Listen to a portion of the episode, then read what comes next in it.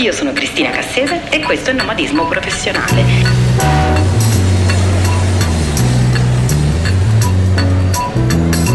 Un podcast unico nel suo genere, interamente dedicato all'antropologia culturale. Di iniziare a esplorare il tema di questa puntata, permettetemi di ricordarvi che se vi interessa conoscere tutto, ma proprio tutto, delle mie esplorazioni nomadi del periodo, basta iscriversi a Nomadica, la newsletter mensile gratuita di nomadismo professionale.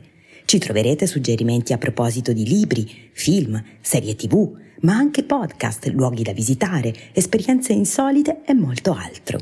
Per iscriversi basta compilare il form sulla home page di www.nomadismoprofessionale.it. Detto ciò, possiamo iniziare. Let's go! Da adolescente, di tanto in tanto, marinavo la scuola. È curiosa questa espressione. Da quel che ho capito, l'idea viene dalla cucina.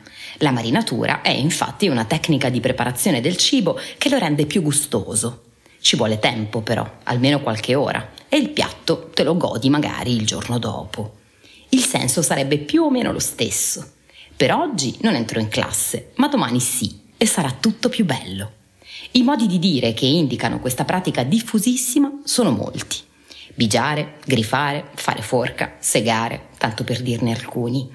Dalle mie parti si usa molto fare filone, che a me ha sempre dato l'idea di fuga, di evasione.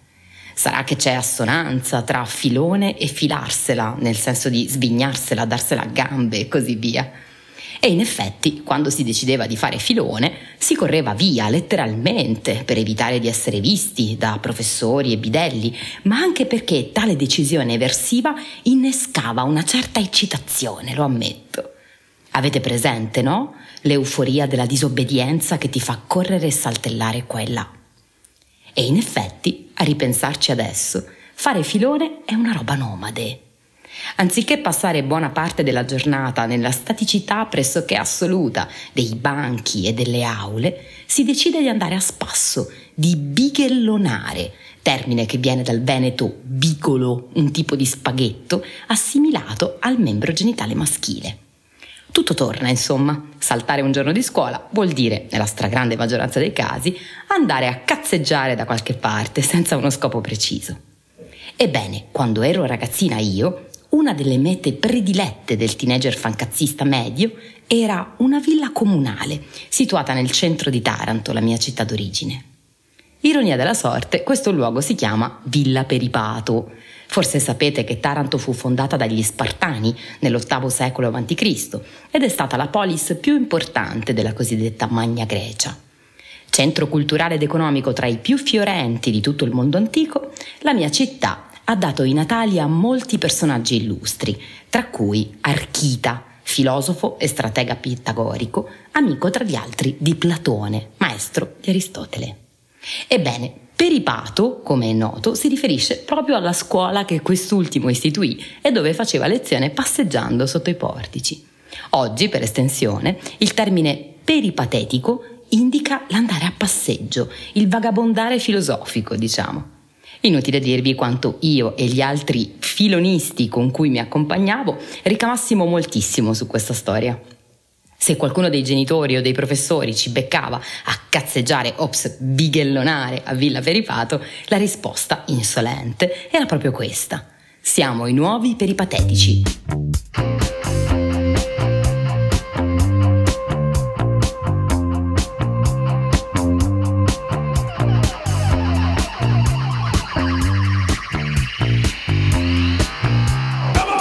Al di là delle scuse patetiche più che peripatetiche, in realtà qualcosa facevamo, ovviamente. Spesso leggevamo e discutevamo di quello che andavamo scoprendo.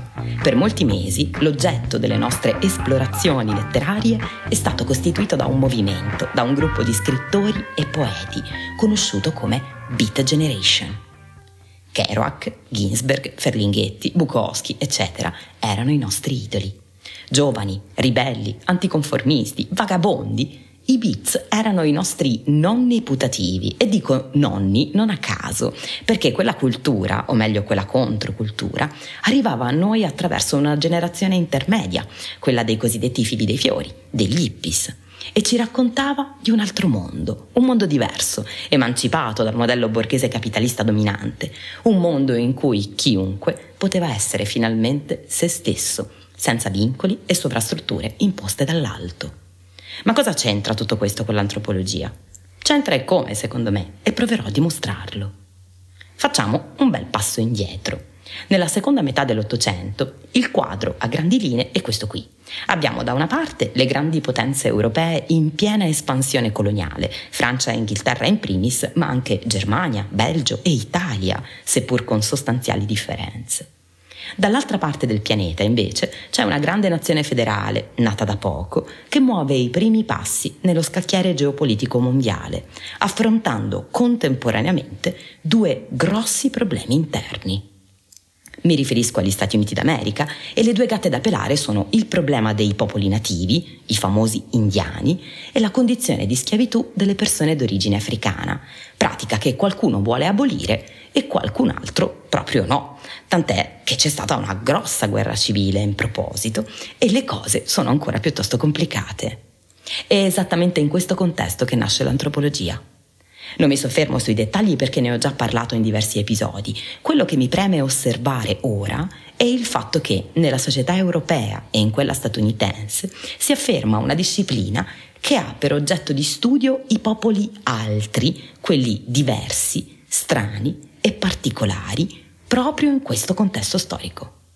E già allora, in opposizione all'idea dominante che vede un noi occidentale civilizzato e un loro extra occidentale primitivo, si insinuano idee alternative, si sviluppa, insomma, quella controcultura. Sono gli artisti, insomma, coloro che di fronte a questa umanità che ha incomprensibile proprio bizzarra, anziché impugnare armi e crocifissi, afferrano penne e pennelli, lasciandosi ispirare dalla bellezza della diversità.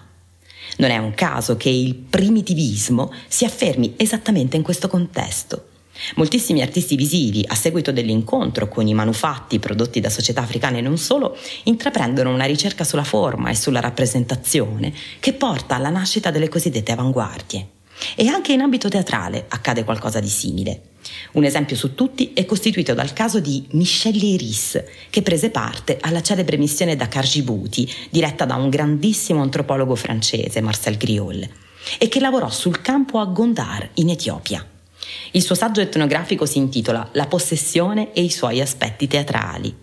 L'Iris fu tra i primi a mettere in connessione rito e teatro, inaugurando un filone di ricerca che coinvolgerà tanto gli esponenti delle nascenti scienze umane, pensiamo a Victor Turner, Erwin Goffman, quanto i teatranti stessi. Ce n'è uno in particolare che convoglierà temi antropologici e pratiche teatrali facendo letteralmente scuola. Costui è Eugenio Barba, regista e fondatore dell'Odin Theatret, una compagnia che ha lavorato e lavora ancora oggi proprio a partire dalle tradizioni, dalle culture performative e sceniche provenienti da tutto il mondo. Grazie all'antropologia, insomma, ma anche mediante le esposizioni universali, i nuovi media e la progressiva rapidità che i sapiens sviluppano nel corso del Novecento, pezzi di queste culture altre iniziano a circolare molto velocemente e con essi nuove prospettive, nuovi punti di vista, nuove idee. Quello che sembra accomunare i percorsi intellettuali e artistici innovativi è la ricerca della fonte da cui si origina la stessa natura umana, in un tentativo vano ma necessario di eliminazione di tutte le sovrastrutture storiche e sociali tipiche dell'Occidente. In un certo senso è l'exploit del romanticismo, della passione, dell'istinto umano che secoli e secoli di sviluppo avrebbero messo in un angolo. Laddove si afferma dunque la cosiddetta cultura di massa, omologante e omologata, funzionale alla diffusione del capitalismo più sfrenato, le minoranze reagiscono e resistono attraverso le controculture o le sottoculture di cui l'arte, in tutte le sue forme, si fa portabandiera. Non a caso il termine underground è stato usato per la prima volta da Marcel Duchamp negli anni 60, proprio per indicare questo magma sotterraneo, invisibile ai più, fuori dai circuiti ufficiali, eppure fortissimo e trasversale.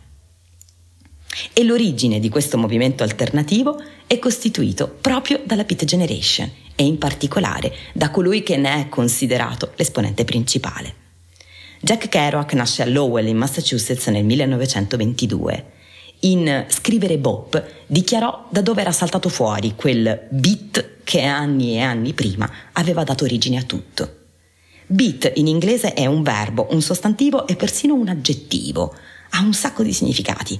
Vuol dire battere, colpire, ma anche battito come quello del cuore ed è sinonimo di stanco, abbattuto, affranto, oppresso.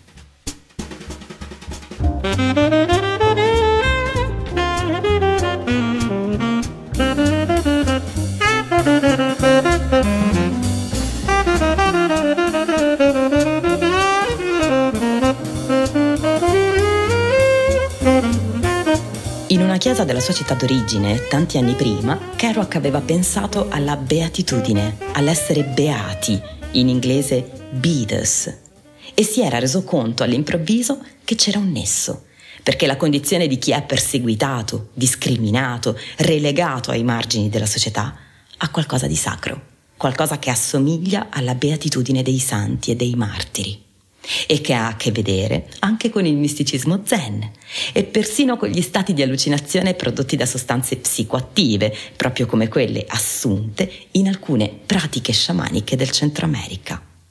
Il libro cult della Beat Generation, quello che da molti è considerato come il capolavoro assoluto di Kerouac, è naturalmente On the Road, sulla strada.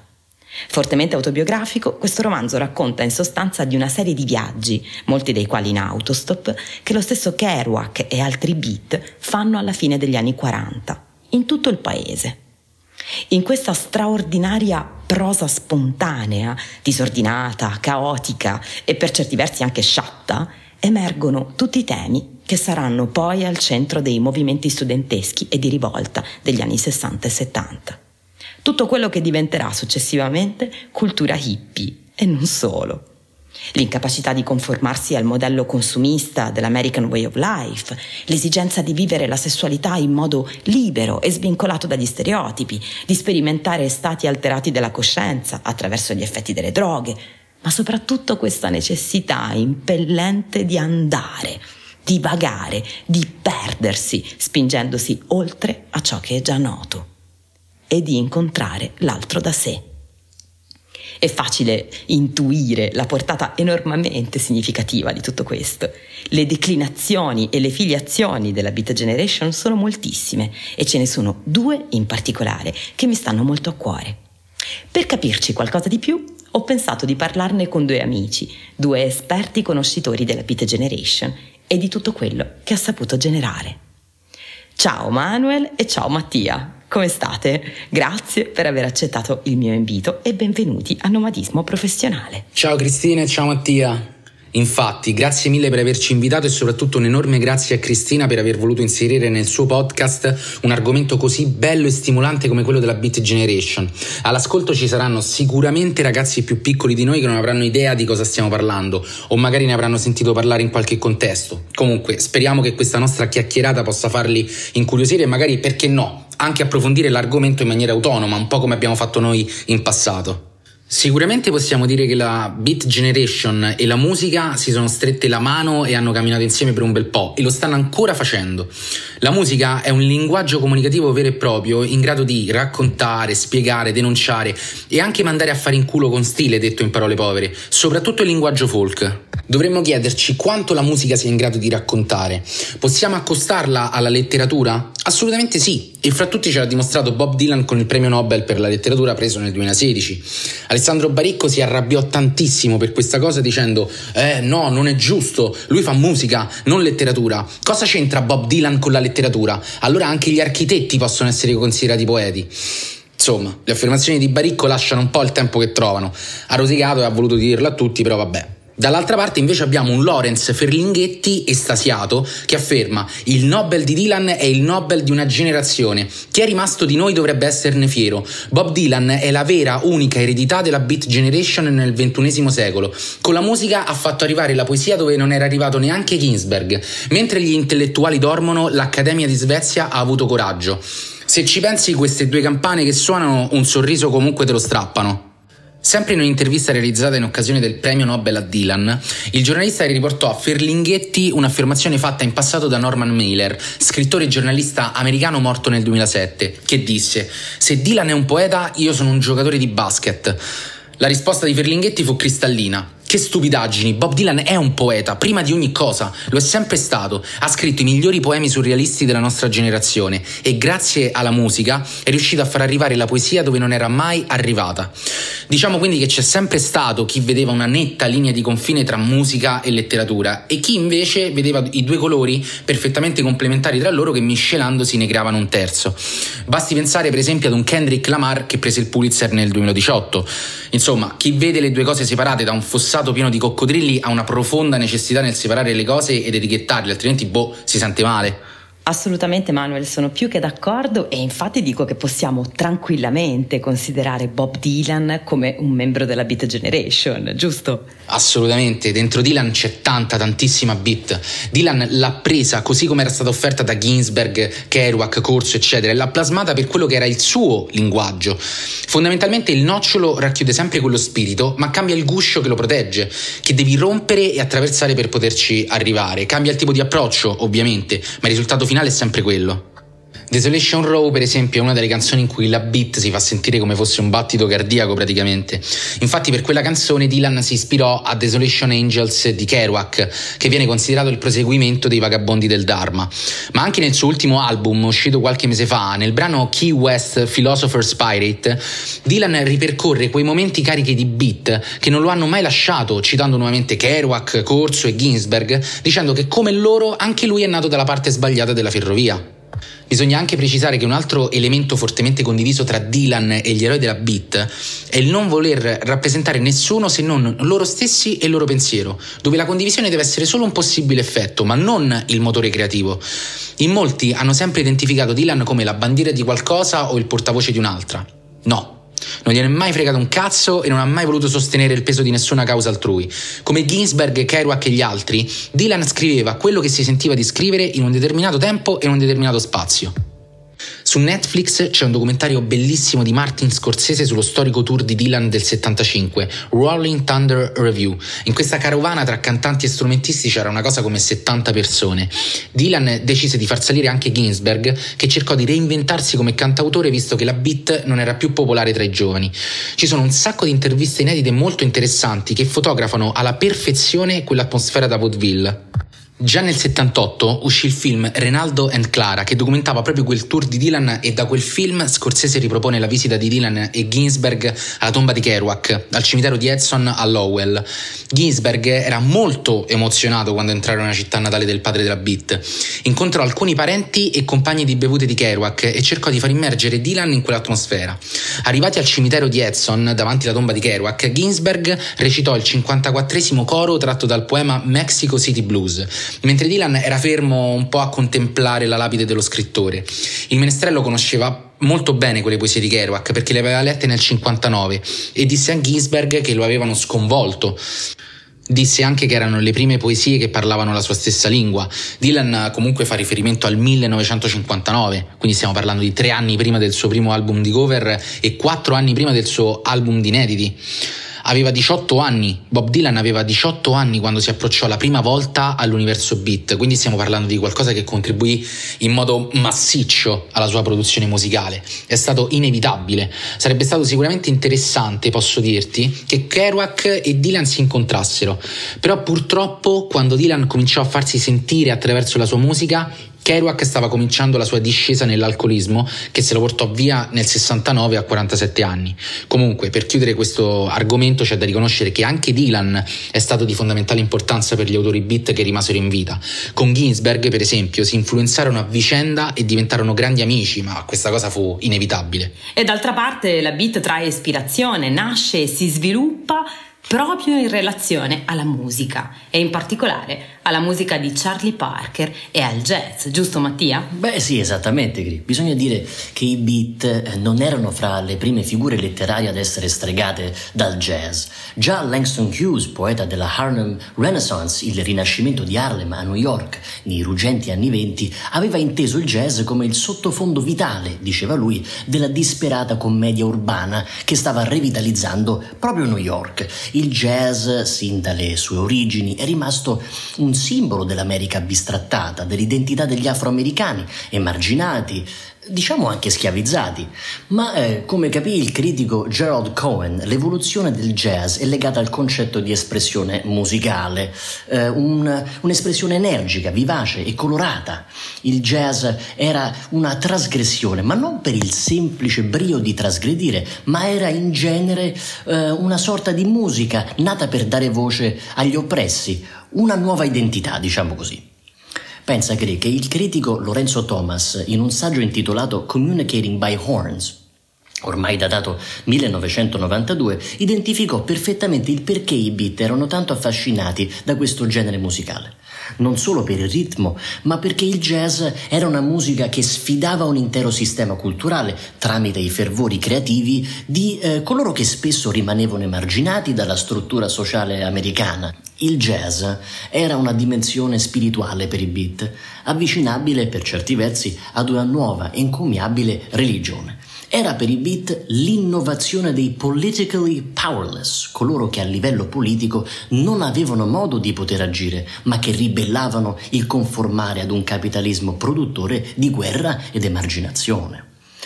Il legame della Beat Generation con la musica jazz vive di un grande denominatore comune perciò, l'idea della spontaneità. Sia il movimento beat, infatti, che le note del bebop sono espressione di frizzante creatività, è possibile fare moltissime analogie fra le poesie di Kerouac, come Mexico City Blues, di cui parlavamo per esempio, e gli assoli del sassofonista Charlie Parker, in quanto entrambi sono liberazioni ritmiche caratterizzate dalla voglia di andare oltre la rigidità delle regole preimpostate rispettivamente le regole della metrica e della musica orchestrale, quella delle big band americane che sino agli anni 50 erano state la matrice principale della musica popolare, dello swing di successo. Kerouac in particolare era ancorato al bebop perché era un genere musicale che gli permetteva di essere libero nell'anima come nella scrittura. La sua spontaneous bop prosody, come la chiamava, era un intreccio di generi letterari che traeva spunto proprio dalle improvvisazioni jazz che possiamo definire fuori pentagramma. L'intenzione di Kerouac era quella di dare fiato al pensiero, riproducendo ciò che passa per la mente direttamente su carta nel modo in cui viene pensato, come se fosse un lampante fraseggio o un assolo musicale. Quello di Kerouac era un modo di replicare il nostro flusso di coscienza, ecco, le nostre personali e quotidiane considerazioni sulla vita, ma non come avevano fatto già Joyce e Virginia Woolf in letteratura. La sua era una composizione fedele al verso libero di Walt Whitman, sonora. Sono testi che suonano come strumenti, quelli di Kerouac.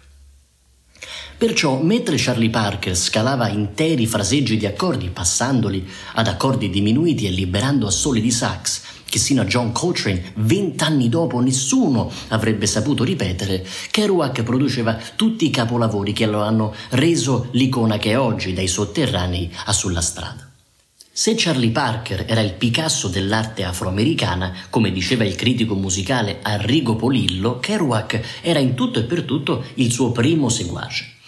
Ma Kerouac non era il solo ad adorare il jazz, da Gregory Corso a Lawrence Ferlinghetti e da Gary Schneider a Neil Cassidy, passando per Frank O'Hara e Bob Kaufman, tutti i beat sono stati influenzati da questo genere musicale.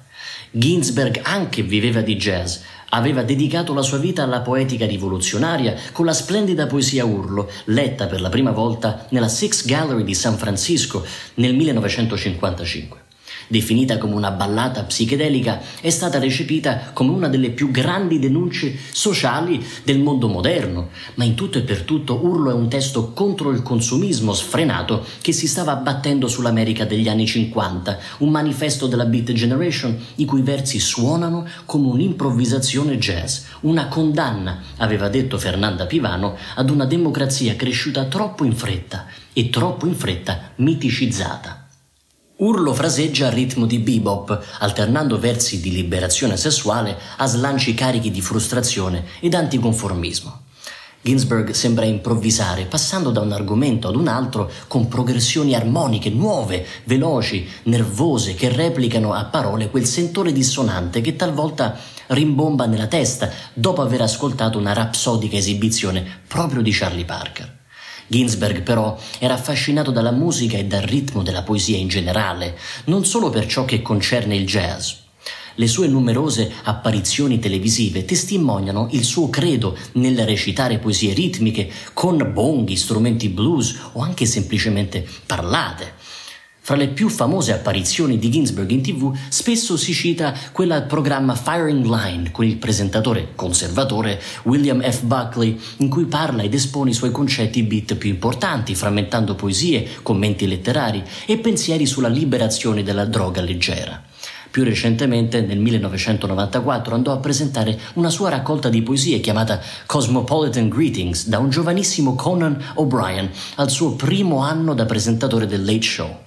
Ginsberg, divertentemente, recita una poesia contro il lucro capitalista delle più grandi aziende produttrici di sigarette intitolata Put Your Cigarette Down Reg. Il risultato è una fusione di divertimento e di intrattenimento che emerge grazie al ritmo e dall'intendere la poesia sempre come una forma musicale. E infatti, Mattia, poesia e musica, letteratura ed esperienze di vita sono gli ingredienti di questo viaggio incredibile della Beat Generation nella diversità culturale degli Stati Uniti dell'epoca, un viaggio che peraltro sconfina spesso anche altrove e che noi non avremmo mai potuto conoscere se non fosse stato per una persona, una donna davvero speciale che ha letteralmente portato la Beat Generation in Italia, vero Manuel? Hai detto bene, una persona molto speciale, una di quelle persone che inviteresti a cena per una spaghettata e un bicchiere di vino, per farti raccontare vita, morte e miracoli. Ovviamente stiamo parlando della grande Fernanda Pivano, detta Nanda. È stata una donna straordinaria, completamente priva di ogni tipo di pregiudizio, sempre curiosa del mondo circostante e sempre pronta ad afferrare la bellezza delle cose. A lei dobbiamo veramente, veramente, veramente tanto. Grazie alle sue traduzioni, la Pivano ha permesso all'Italia di entrare nel mondo della letteratura americana degli anni 60, mostrando il lato più underground e anticonformista. È stata una traduttrice, scrittrice, giornalista musicale italiana molto importante, in quanto è stata la prima a tradurre e importare nel nostro paese opere di Kerouac, Ginsberg, Hemingway, Bukowski e altri autori di questo calibro. Ciò che l'ha sempre contraddistinta è stata la sua grande umiltà che le ha permesso di assorbire appieno quel mondo, anche difficile se vogliamo. Si accosta alla letteratura americana e ci si immerge, letteralmente, anche grazie all'influenza di Cesare Pavese, che fu suo supplente di italiano negli anni del liceo.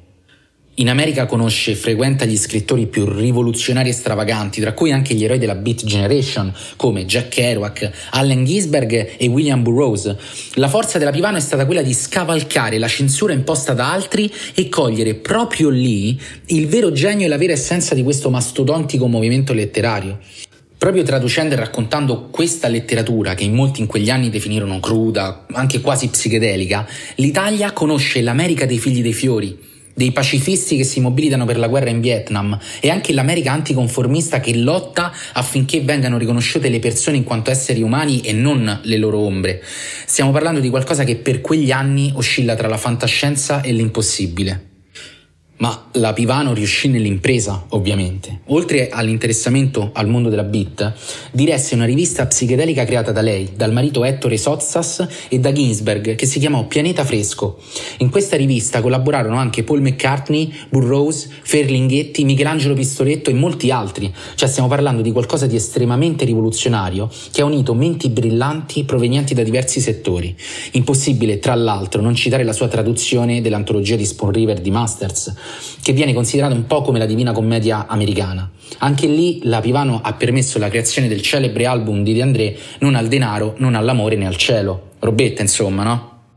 Nanda come la chiamavano i suoi amici scrittori, fu una vera e propria divulgatrice letteraria e quando ebbe poco più di vent'anni venne incarcerata dai nazisti per aver tradotto Addio alle armi di Hemingway, perché era un libro proibito a quei tempi. Successivamente, finita la guerra, Hemingway la invitò a Cortina e poi in America. Da lì incomincia a calarsi sempre di più nella letteratura americana e dopo Hemingway scoprì il mondo di Kerouac, Corso, Ferlinghetti e Ginsberg. E c'è un'intervista in particolare proprio con Jack Kerouac, che tra l'altro non fece proprio una bellissima figura, se non ricordo male, anzi. Assolutamente, Cri. Quella fu un'intervista memorabile del 66 realizzata per la RAI, in cui la Pivano si trovò di fronte a un Jack Kerouac completamente sbronzo, talmente ubriaco lercio che per continuare la conversazione la Pivano sostituì l'acqua al whisky e bagnò di alcol solo il bordo del bicchiere. Kerouac nemmeno se ne accorse. Quell'intervista fu di una difficoltà assurda sia per il soggetto che per le condizioni con cui si presentò. La Pivano però conosceva molto bene quel mondo e quei personaggi, le abitudini, il loro modo di parlare, di approcciarsi e di andare anche oltre. Per esempio Kerouac era solito gesticolare molto ed era molto esuberante nel parlare, ma lei non si spaventò affatto e, anche grazie alla sua profonda empatia, riuscì a tenere le redini dell'intervista con classe e professionalità.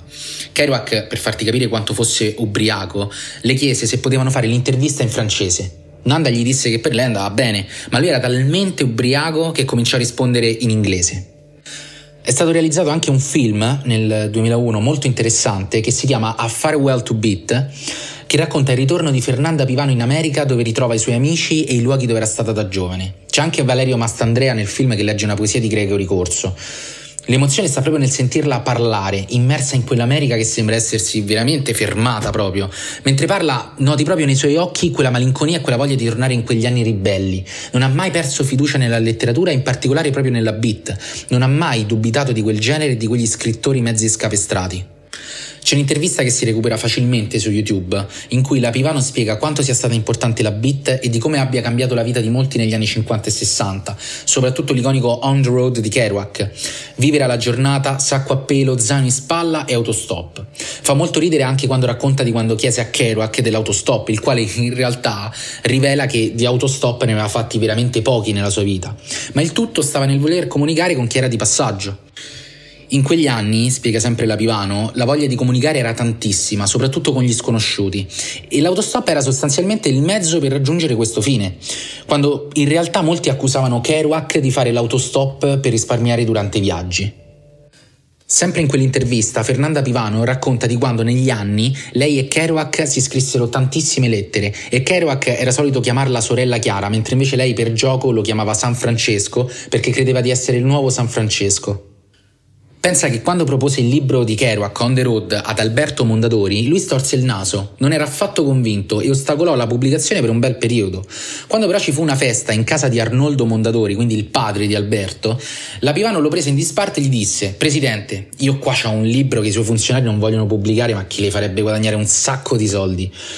Mondadori quindi quando sentì la Pivano così convinta tirò fuori un bigliettino per segnarsi il nome e la cosa che fa più ridere è che scrisse Kerouac senza la O e quindi alla Mondadori i libri del padre della Beat uscirono sempre con il cognome sbagliato, una storia pazzesca. Infatti Manuel, davvero pazzesco. E sappiamo bene che senza il lavoro incredibile di Fernanda Pivano, l'editoria italiana difficilmente avrebbe trovato spazio per autori successivi alla Beat Generation, che ha generato una quantità impressionante di movimenti e di sottoculture. Molto interessanti, vero Mattia? Eh sì, ecco Cri. C'è una figura della Beat Generation in particolare che però vive di un'aura diversa da tutti, eh, piuttosto curiosa e soprattutto in riferimento alla musica, William Burroughs. Burroughs era il più vecchio dei Beat, colui che introdusse Ginsberg a Céline e colui che portò Kerouac a conoscere Jean Cocteau. Ricco di famiglia e misogeno, Burroughs in tutto e per tutto era un personaggio talmente sopra le righe da non essere classificabile. Norman Mailer lo definì l'unico scrittore americano ad essere posseduto da un senso di genio e probabilmente è questo il modo giusto di capirlo. Burroughs era un uomo strano, per certi versi disturbato e per altri un disturbatore di se stesso. Non era un semplice drogato, era uno sperimentatore della droga. Dall'eroina al peyote aveva dedicato la sua vita alla droga e alla descrizione dei suoi effetti nei suoi romanzi pregni di allucinazioni e personaggi del low life, la vita bassa, i bassifondi americani. Il suo primo romanzo, Junkie, inizialmente sottoposto a censura, da noi chiamato La scimmia sulla schiena, si slaccia fra crudi racconti di aghi infilzati nella pelle e la vita di un eroinomane nell'underground di New York.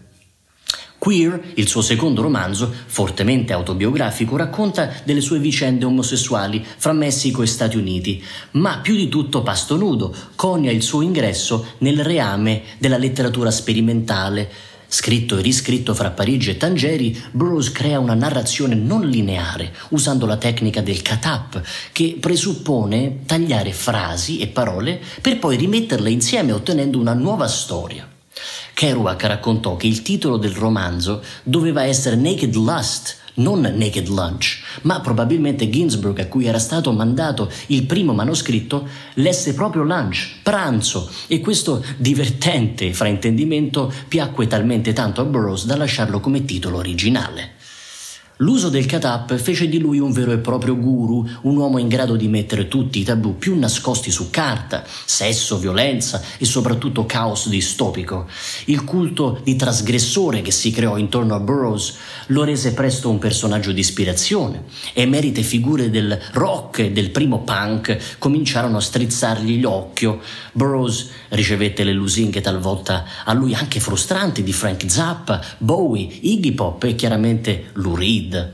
Andy Warhol era altrettanto affascinato da Burroughs e più volte andarono a cena insieme, Warhol che mangiava con le cuffie e Burroughs che non spiccicava una singola parola. Bisogna dire che se per il rock Burroughs era una figura a cui ispirarsi, per il movimento punk Burroughs diventò una guida spirituale. Patti Smith lo adorava talmente tanto da chiamarlo The Godfather, il padrino of punk a cavallo tra gli anni 60 e 70, chiaramente.